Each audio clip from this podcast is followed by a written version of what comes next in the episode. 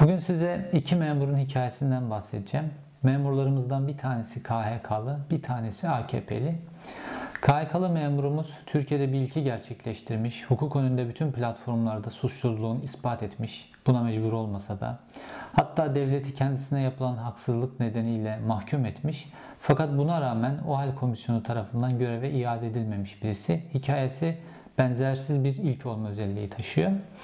AKP'li memurumuz ise yolsuzluk, zimmete mal geçirme gibi her türlü suçu işlemiş fakat buna rağmen yükselişi durdurulamamış birisi. KHK'lı memurumuzun ismi Fatih Murat Coşkun. İşletme Fakültesinden mezun olduktan sonra ilahiyat ön lisansı yapmış ve Diyanet İşleri Başkanlığı'nda veri toplama memuru olarak Niğde'nin küçük bir ilçesinde çalışmaya başlamış. 15 Temmuz'dan sonra on binlerce memurun, kamu çalışanının hayatının alt üst olması gibi Fatih Murat Coşkun'un da hayatı alt üst olmuş. Aynı beldede görev yaptığı bir imam arkadaşı tarafından Fethullah Gülen cemaatiyle ilişkili olduğu gerekçesiyle ihbar edilmiş ve sorgusuz sualsiz açığa alınmış. Açığa alınması yetmemiş. Açığa alındıktan kısa bir süre sonra 26 Ağustos 2016'da gözaltına alınmış ve tutuklanmış.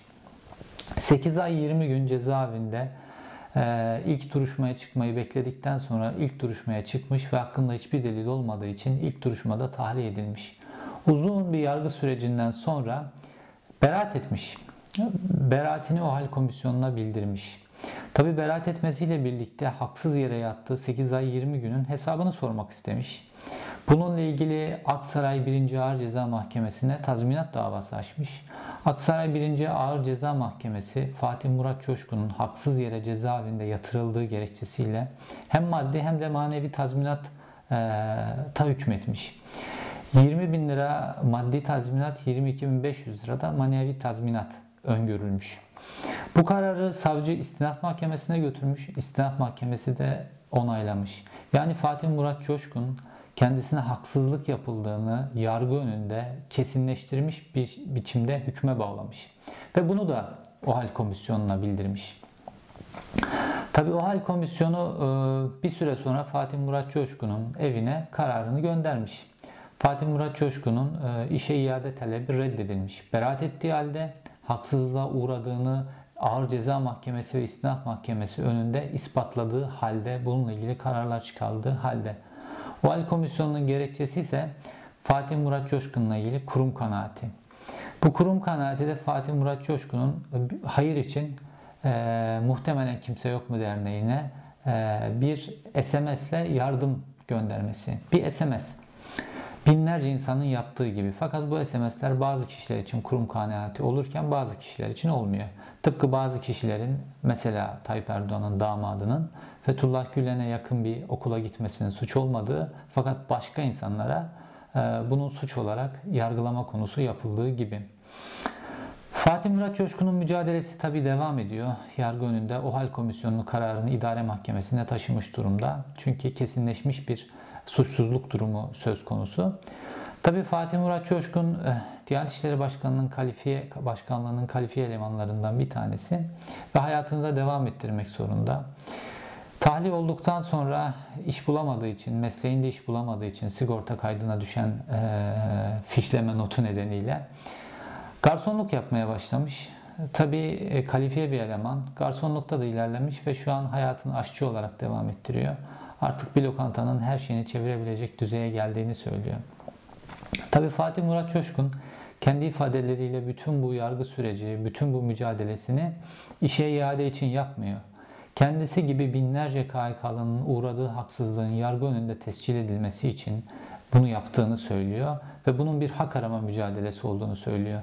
Elimizde olan hak ettiğimiz şeyi elimizden aldılar. Hak etmediğimiz mücadelelere, hak etmediğimiz şeylere maruz kaldık diyor.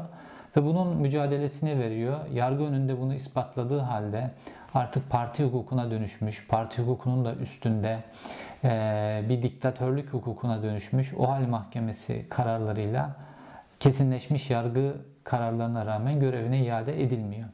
Onun mücadelesi lokantasında devam ederken, hayat mücadelesi lokantasında devam ederken bir çocuğu ve şu an doğum, doğumunu beklediği diğer çocuğunun rızkını kazanmak için mücadelesini beklerken Başka tarafta da başka türlü memurların yükselişi sürüyor. Boşaltılan e, KHK'lıların yerine yükselen memur kuşağı bunlar. Bunlar AKP'li memur kuşağı. Bunlardan bir tanesi Ali Rıza Altunel.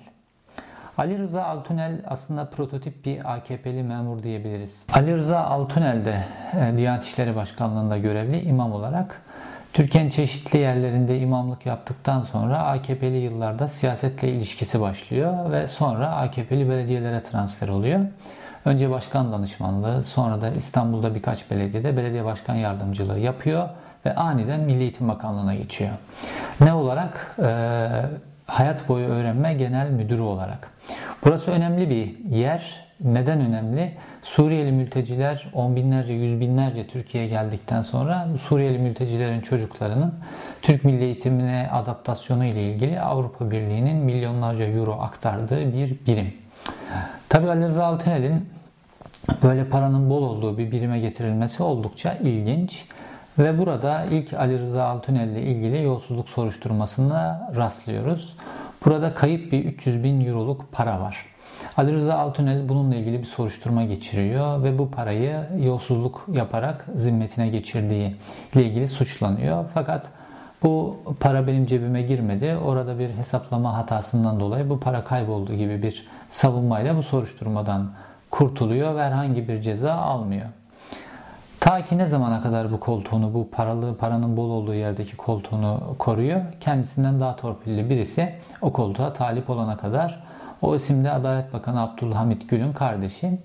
İstemeye istemeye koltuğunu Adalet Bakanı Abdülhamit Gül'ün kardeşine devrettikten sonra bir süre boşta kalıyor devlet havuzundan. Tabi koltuğundan koltuğunu devrettiğinde ee, üzerine zimmetli 6 tane tablet ve bir tane lüks marka cep telefonunu da zimmetine geçirdi ve iade etmediği ile ilgili bir soruşturma da açılıyor. Bundan da kurtuluyor becerikli memurumuz. Bir süre havuzda kaldıktan sonra Kültür Bakanlığı'na aniden geçiyor ve Kültür Varlıkları ve Müzeler Genel Müdür Yardımcısı pozisyonuna getiriliyor. getiriliyor. Bu Türkiye'nin bütün kültürel e, birikiminin e, bağlı bulunduğu bir birim.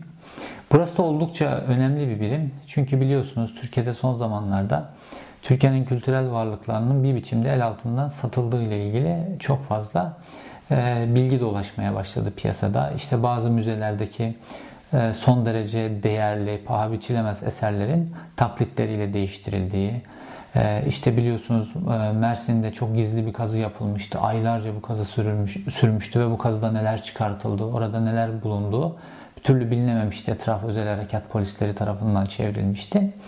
Ve ayrıca işte Suriye'deki bazı kritik müzelerden işte bu süreçte yağmalanan ve Türkiye'ye getirilen eserler filan var. İşte bunlarla ilgili ve Türkiye'de hala devam eden kazılar var ve kazılardan çıkan e, şeylerin envantere geçirilmesiyle ilgili durum var. Ve tüm bu kirli e, Türkiye'nin tarihi eserleriyle ilgili e, bir pazar oluşmuş durumda ve bu pazarla ilgili de Bilal Erdoğan suçlanıyor biliyorsunuz.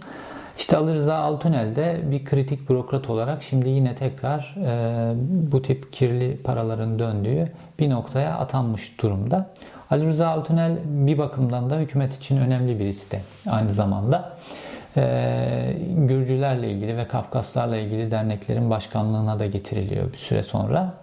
E, ve karşımıza iki memur prototipi çıkıyor. Bunlardan bir tanesi KHK'lı, hayatı boyunca hukuk kurallarına uymuş, bir haksızlığa uğramış. Bu haksızlığı şu anki Türkiye hukuk şartlarında bile ispatlamış. Hatta devleti tazminata mahkum etmiş. Fakat buna rağmen görevine iade edilmemiş biri. Diğer taraftaysa ismi yolsuzluklarla anılmış, yolsuzluklarla ilgili soruşturma geçirmiş bu devirde bile. Yani düşünün AKP'li bir bürokrat olmasına rağmen e, hakkında yolsuzlukla ilgili soruşturmalar başlatılmış birisi ki ne kadar yolsuzluk e, ta isminin geçtiğini düşünün yani ya da bulaştığını düşünün. Fakat bu memurun yükselişi sürüyor. Bir tarafta Türkiye'nin değerli, namuslu, itibarlı memurların binler binler, on biner on biner yok edilişi, bir tarafta da onların yerine işte Ali Rıza Altunel örneğindeki prototip memurların yükselişi. Bir tip memurun yok edilişi yerine diğer tip memurun ikame edilişiyle aslında Türkiye'nin yolculuğunun da, Türkiye'nin yönünün de ve Türkiye'nin giderek demokrasisinin, hukukun, ekonomisinin çöküşünün de sebebini anlamamız mümkün.